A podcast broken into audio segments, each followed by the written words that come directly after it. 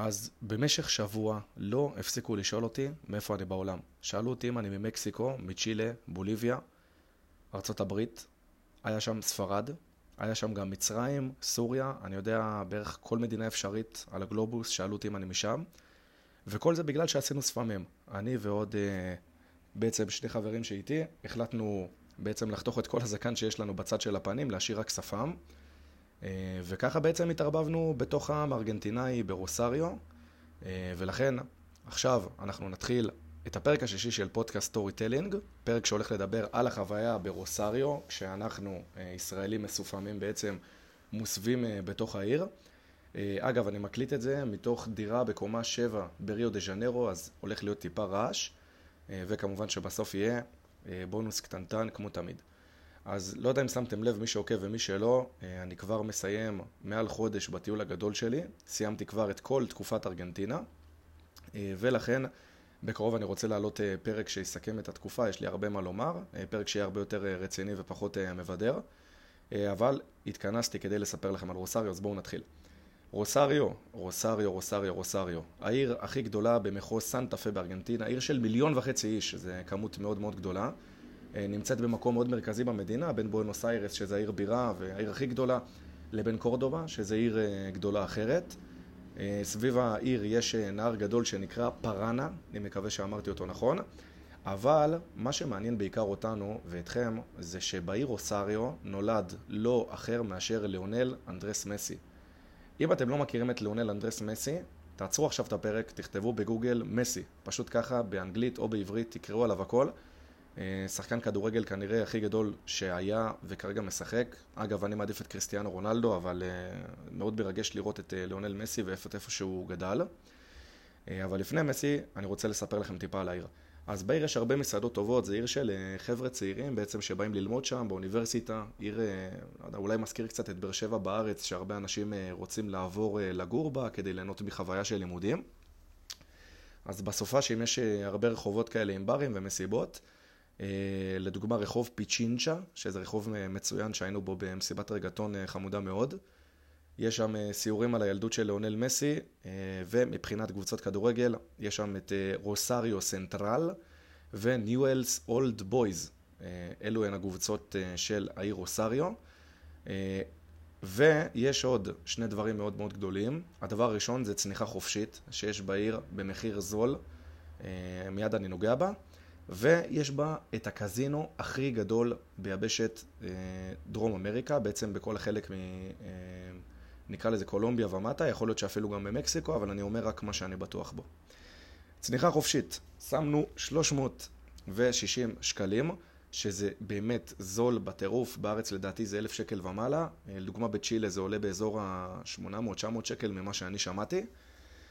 בעצם עולים ממטוס לשמיים, מחוברים למדריך, שבעצם אה, מפיל אתכם ממטוס בגובה מטורף, בגובה של העננים, ובמשך חצי דקה זה נראה כאילו אתם דמות מ-GTA סן אנדרס שמתרסקת מאיזה בניין. ממש ככה הרגשתי שאני מתרסק מבניין ענק. אה, ואחרי חצי דקה של טירוף שבעצם לא מרגישים את הפנים, לחץ אוויר מטורף, אה, המדריך פותח את המצנח ומתחילים לרדת באיטיות, לשקוע חזרה לקרקע. עכשיו, מבחינת הנוף זה באמת משהו מטורף, רואים את כל העיר מלמעלה, את כל הגורדי שחקים, הבניינים, הפאבלות, הווילות שבצדדים, את הנהר המטורף, רואים שדות ו- וגידולים, וזה משהו שקשה להסביר כמה זה יפה. אמ, אני אגיד, באופן אישי, אני נורא מפחד מגבהים, פחדתי מאוד אה, לקפוץ, אז מראש אמרתי למדריך, פוש מי, כי אם הוא לא ידחוף אותי, אני בחיים לא אדחוף את עצמי.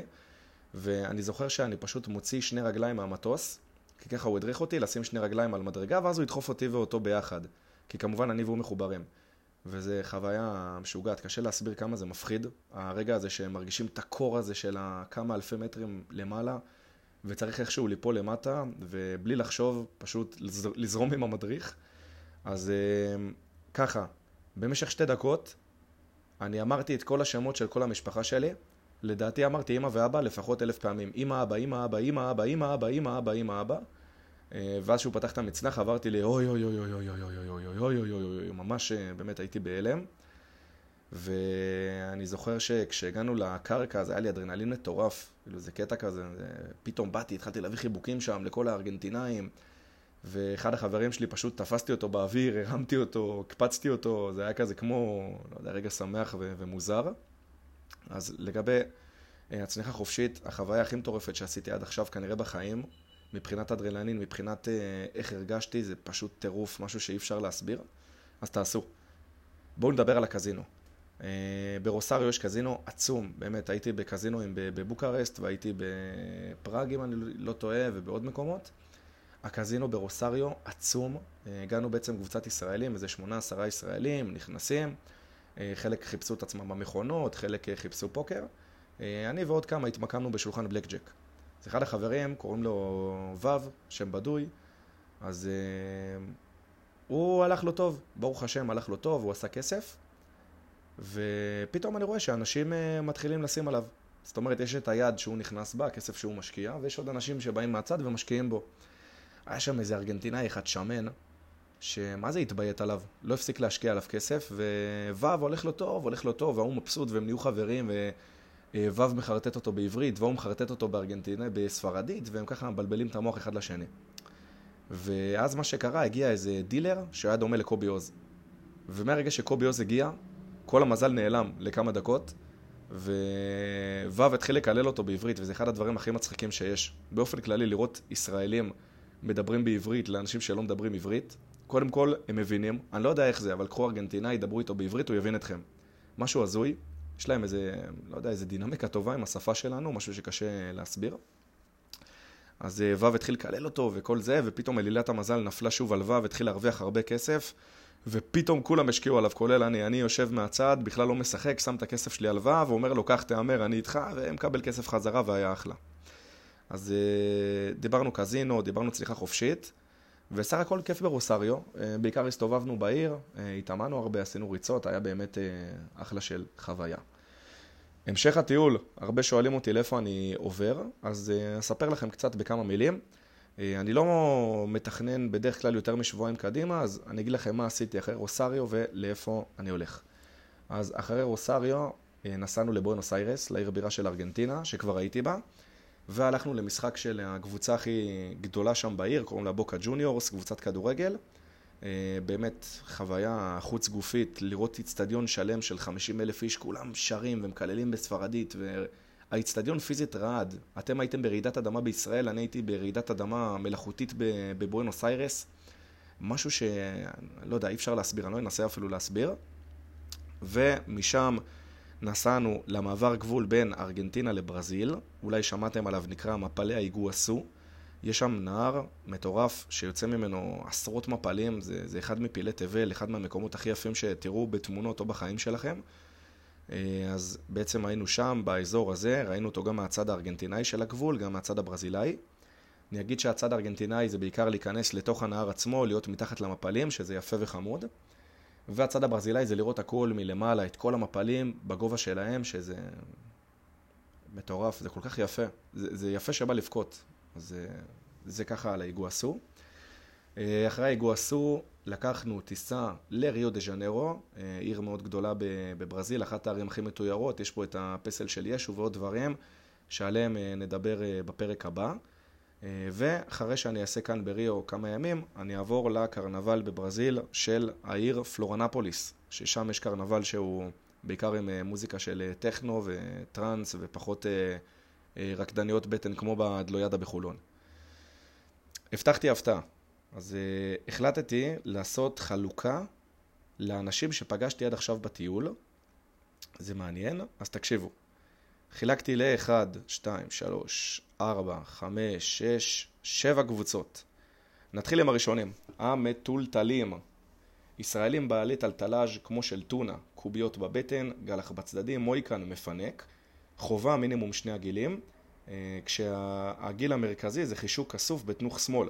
הם יודעים להקפיץ בכדור טוב יותר מנאמר, מזרימים בנות טוב יותר מדן בלזריאן, הם אוכלים ולא משמינים, הם לעולם לא מפליצים, הם גם לא מחרבנים, לא תצליחו לנצח אותם במשחקי קלפים. החיוך שלהם מנצח את דיוויד בקאם אפילו בתחרות חיוכים. הם אימת המין הנשי, ואנשים שאני מאוד מפרגן להם, ואני קורץ. הם מעשנים רק במסיבות, שותים רק כשצריך. בקיצור, החלום של כל אחד להיות מטולטל בדרום אמריקה. הקבוצה השנייה, האליטיסטיות, בנות המעמד העליון, יש להם אינסטגרם מטורף עם מעמד השפעה חברתי, אלפי עוקבים, מעלות תמונות מאוד מאוד יפות, לרוב נראות טוב. אמ, הטובות שבהן גם עשו מכינה או שנת שירות והיו בצופים או בתנועת נוער. הן לא מפליצות, לא מחרבנות, לא משמינות, הן הזיווג המושלם לאוכלוסיית המטולטלים, הטלטלאז'ים. אנחנו מתקדמים, דיברנו על המטולטלים, על האליטיסטיות, ועכשיו על The Israeli Arsawat. אז לא יודע מי מכיר, אבל uh, הסטנדאפיסט נאור ציון הוציא סרטון ביוטיוב שהוא מדבר על uh, The Israeli Arsawat, הוא כזה כמו מצלם ארסים בספארי באפריקה, ועושה עליהם סרטון national geographic, זה שובר מצחוק. אז מי הם מבחינתי? זה ארסים שבאו לנסות את מזלם בקרב כל הסאחים של דרום אמריקה. הם באים לטרקים עם ביגוד בשווי מיליוני שקלים. הם מינימום פרזנטורים של קולומביה, סניפלוט ורמלה. מנסים ללמוד להקפיץ, הם לא מצליחים, והם הכי טובים בעולם בששבש. לפעמים אפילו מנצחים את המטולטלים. הם אוהבים לעשות חפלות עם בנות זיווגן הצ'חלות, מקדשים את עולם הוודקה והעישון, ואם יש משהו להריח, זה בונוס. אז אלו הם ה- The Israeli Arsawat. סגנון הבא, הזורמים. הזורמים, מי אתם? מעדיפים לא לתכנן קדימה, הם מגיעים ליעד, מנסים להשתקע, ואם כיף להם הם נשארים. מה טוב בהם? הם כל הזמן נהנים מהרגע, הם ספונטניים, כלילים, לא לוקחים ללב, יודעים להתמודד טוב עם שינויים, והם נקשרים לאנשים ולמקומות. מה לא טוב בהם? לפעמים הם ירצו להגיע למקום מסוים ולא יהיה מקום, כי הם ספונטניים מדי וכל הישראלים כבר קבעו מראש, אז הם יישארו בחוץ, או שהם יצטרכו לשלם הרבה הרבה כסף כי אין נסיעות מסודרות.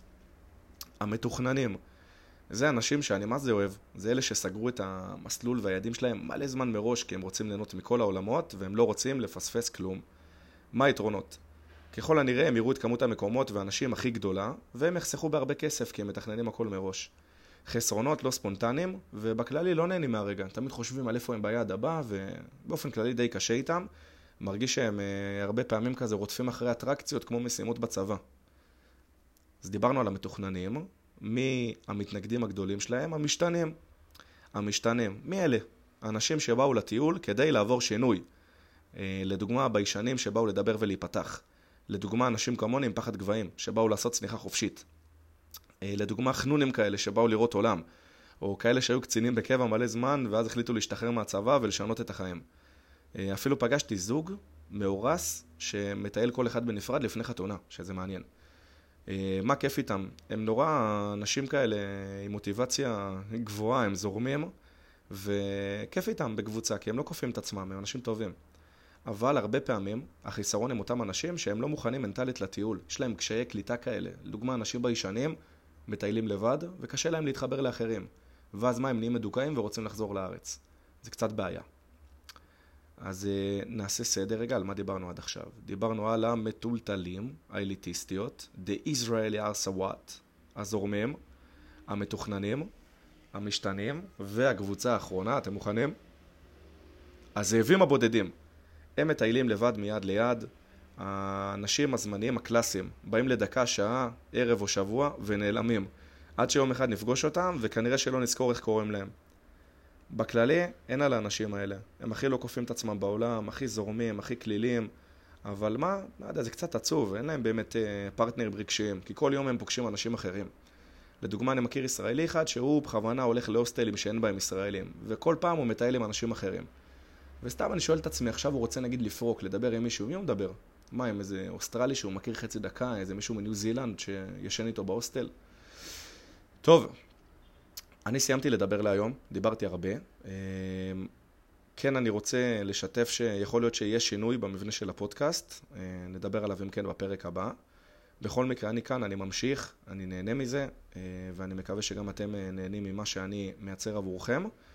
אמ, אני אשמח שתפיצו את זה, תשתפו אותנו, בעיקר כדי שנוכל לגדול ולהגיע לעוד אנשים. אני חושב שיש כאן אחלה מידע, וגם הדברים שהם סטלבט, אז זה סטלבט כזה נעים, סטלבט בקיבוץ. אה, וזהו, אני אאחל לכם יום טוב, תהנו מהחיים שלכם, תחייכו, תקלילו ותזרמו. אה, ואני רק רוצה לתת קרדיט, אבל אה, בן אדם שאני מאוד אוהב אמר לי פעם שמאוד חשוב להקליל ולזרום. וזה מנטרה כזאת שרודפת אותי, ברמה שיש לי אפילו חולצה כזאת, שכתוב עליה להקליל ולזרום, שאגב אותה בן אדם הביא לי. ולפני שעשיתי את הצניחה חופשית, ממש כתבתי על הידיים להקליל ולזרום.